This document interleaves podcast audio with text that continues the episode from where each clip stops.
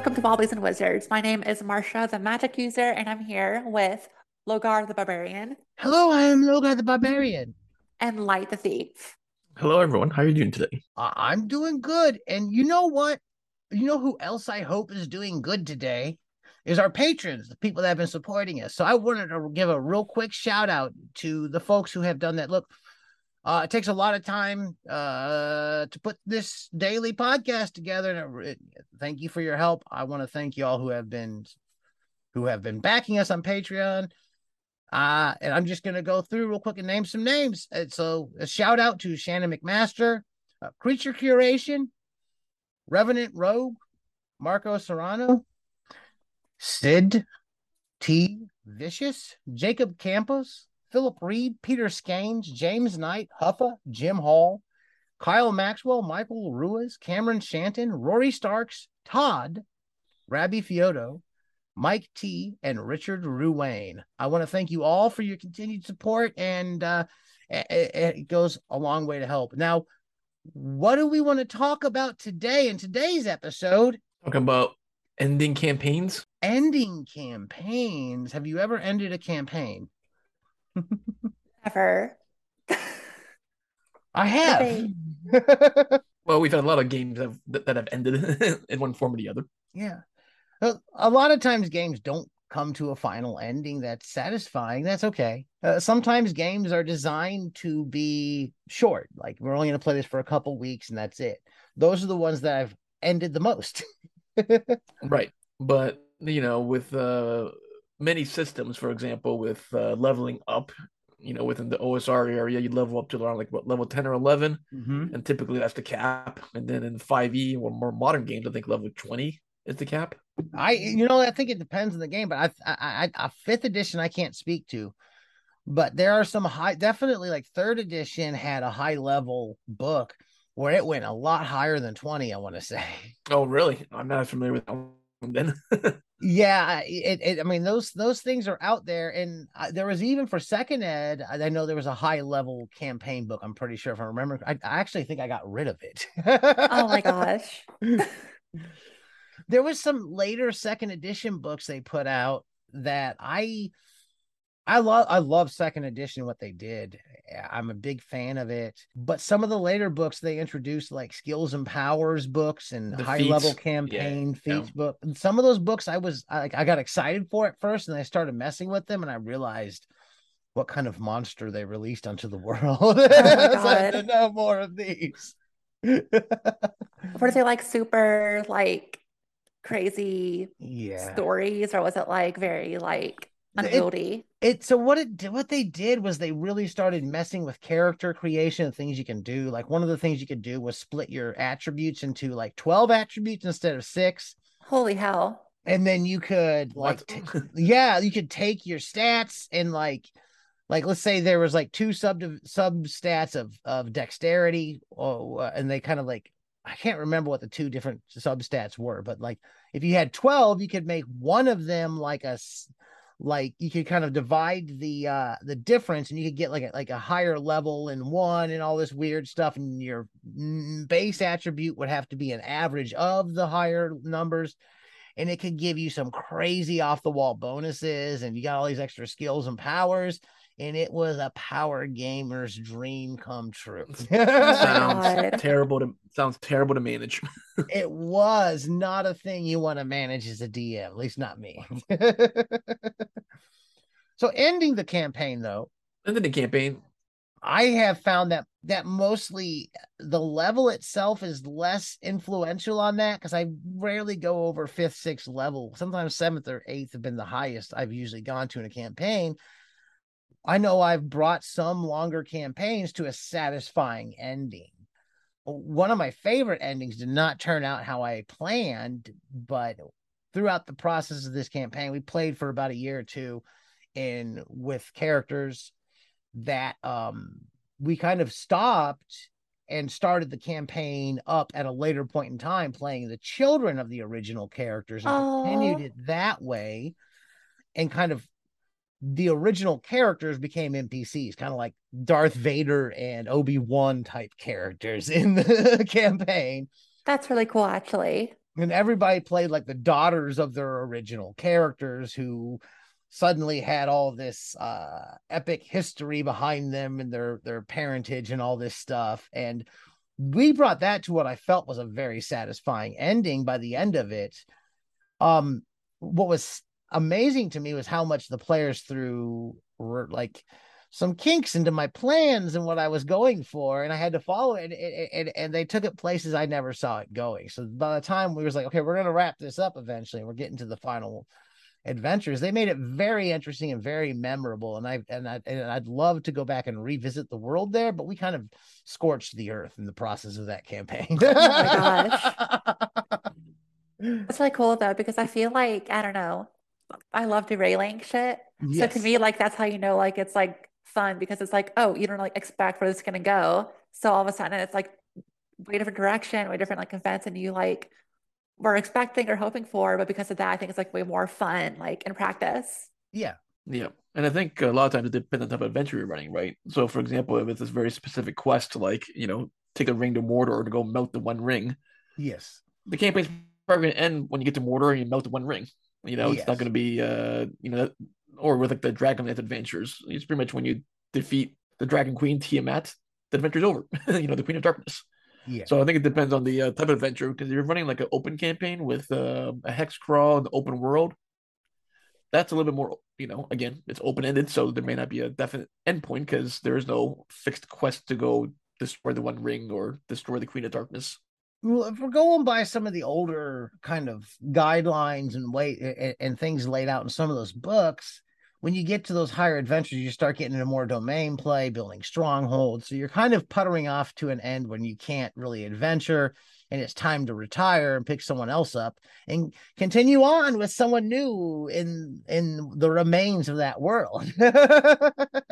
Right, or you start playing planescape hopping. I guess is the uh, other alternative. I mean, I'm always about planar hopping. I love it. It's one of my favorites. what's what's the longest campaign that anyone here has ever been in? I'm curious. I feel like for me, like six months, and that was like a high school thing because we were just kind of playing like every Sunday, and those were like the super long, like six hour ones. Yeah. And so it was less like it ended properly, but more like, oh, we went far with this one. Like we actually like went like far in the world and everything. And that was really cool to kind of like develop our characters and also kind of, I don't know, Yeah. relationships and everything were like really, really cool. Yeah. That's good stuff. Light. Um, probably right, Hyperborea campaign. I would say. Oh, the current one. right yeah. now. We're reaching three years on that campaign Oh my here God. in a month or two, right? Like, it, is it this month Yeah. or next month? Uh, November because I think we did our session zero character creation uh, in November. Of 2019, was that? It was 2019, right before the pandemic. Yeah. yeah right before it happened then we we played for a while in person and then we moved online and we've been playing it online ever since the hyper astonishing swordsman and sorcerers of hyperborea so that's coming up on three years and i hope and i and i don't see it puttering out anytime soon i, I think that we've got a couple more years left in this campaign as long as long as people are having fun. so Yeah, it's, it's it's good, and and that's of course the campaign where I play the character Logar the Barbarian. I got my name. I, the thing, the longest that uh, we ran was we had like a shared world in Heroes Unlimited. We ran for about a decade, and I don't know if it ever came to a final wrap up. I know different storylines did here and there, but the difference between running like a Heroes campaign versus D and D is that we modeled these things after like comic book storylines. So we were able to come up to with with satisfying conclusions and we built up a world much like the MCU. We built up a world that was very intertwined with all these different characters. And we ran that around a decade ish, um, from like junior high to uh, early adulthood. That's really neat. and there was a lot of people who came in and out. We just had our own little heroes world, and we would have lots of different players. There's a couple of us who were constant throughout it, but a lot of people would come in and out, and we'd be like, "Oh, okay, here's our little world. These are our characters. Come make a character. Come play in our world." That's really cool. we had fun with it, and for a long time, Heroes Unlimited was my main game because of that campaign, largely, and all the characters we had, and all my comic book love. so were you a player or, or, or were you the game master for that? one? yes, yes. Uh, to both.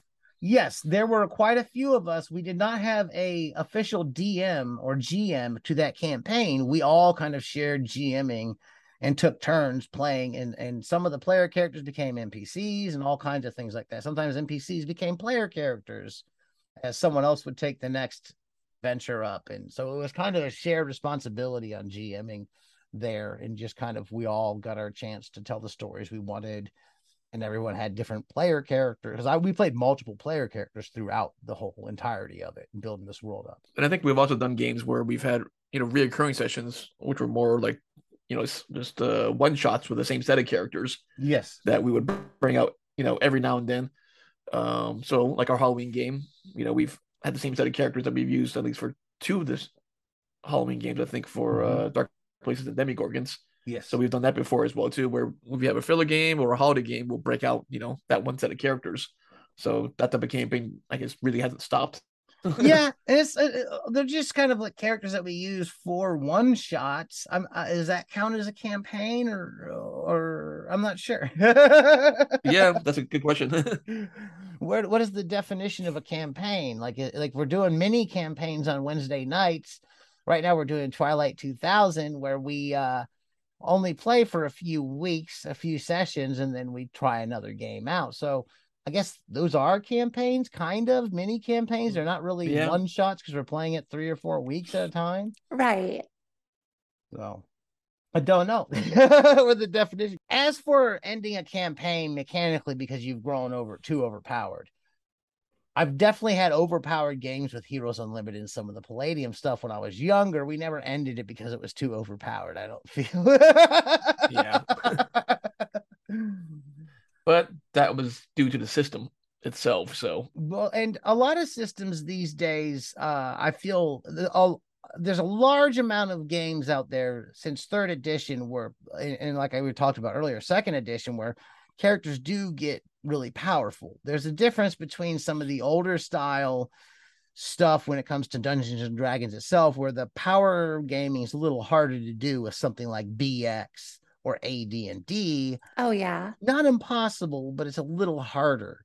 Swords and Wizardry, things like that, and OSE lean, lends itself to playing a game where power gaming is is not as easy of a thing to do. Pathfinder, right. third edition, things like that. They start Absolutely. leaning into the power gaming style, like all the modern fifth edition stuff. There's definitely you get this idea of character builds that pops up, which I never heard of for years until post third edition. It's way like, too much it's uh, before then we rolled up a character then then people started saying building a character. Like we never like I don't, the character build concept was new. I guess GURPS may have been building a character because you're buying with points and stuff but right. wasn't a term that i had heard often until later on. It feels very like mmo to me like we're warcraft almost where it's like okay now you're like picking a class and like same thing like in old games too but like now it's like like you said you're building a character you're no longer like optimization is the exactly uh, character optimization was a thing that I never even considered or thought of. But there's a thing thrown around. Yeah, I mean that works for some people. They play for that. It's a style of gaming. It's not one that I am thrilled with getting into. It it seems to be one. Though I think my biggest turnoff with it is that it it is in it, it seems to be kind of intertwined with more complex rule sets Absolutely. Because uh, in order to start getting these powers, you have to start making more and more rules to make you more powerful. exactly. Number get bigger. Yeah. And so that's where I tend to be like hesitant in playing games that allow for that and stuff like that because it becomes harder and harder to run. Like I ran some Pathfinder and it was very much like that. It, it got unruly. Too many quick. books, too many supplements, too much stuff to get to keep track of. Oh yeah, um, and there was rules like like like hey, if you can't bring me the book that this is in, you're not going to play it. Just, like, I'm not going to sit here have like I've got a, a ton of books pick out a something that's here to play. Like at a point, it's like you mm, know. Well, even if you have the books, even if you have the book, sometimes I'll be like, no, it's too many books that we got to read. We got to stay yeah. in the core rule books, and then maybe like two of the, the supplements, and that's it. I'm a fan of sticking with just the core rule book when it comes to character creation because it just makes it easier for me as a dungeon master to know what players can do. Right. Well, I stick with like something like Swords and Wizardry or OSE or Castles and Crusades, and we're in that core book only. I pretty much know the basics of the mechanics of the character classes and stuff like that. Uh, we've definitely taken a turn for ending a campaign, not the power level of a campaign. We always drift a little bit. So, what's a satisfying ending for a campaign?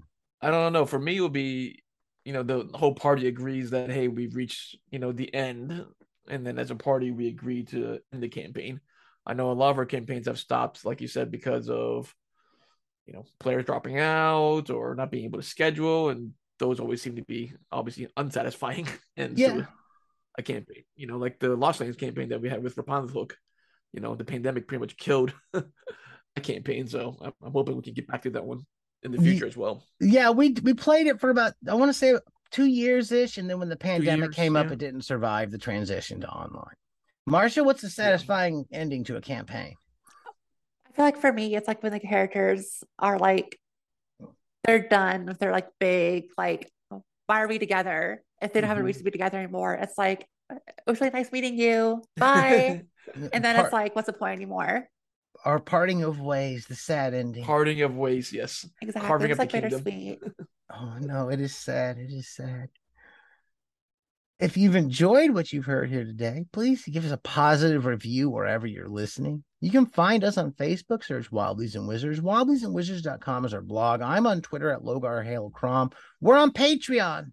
We could really use the support over there. Patreon.com backslash Wobblies and Wizards. Marsha, where can we find you online? You can find me at traversefantasy.blogspot.com or traversefantasy at Twitter or on And- Twitter. I don't know the right preposition for that. It's at Traverse Fantasy uh, on Twitter. Right, it's so Twitter- weird. at Twitter, on Twitter. At Twitter, in Twitter, with Twitter, or yeah. Inside Ah. Twitter. And as always, Twitter. and as always, keep those dice rolling. Roll them for all of your games.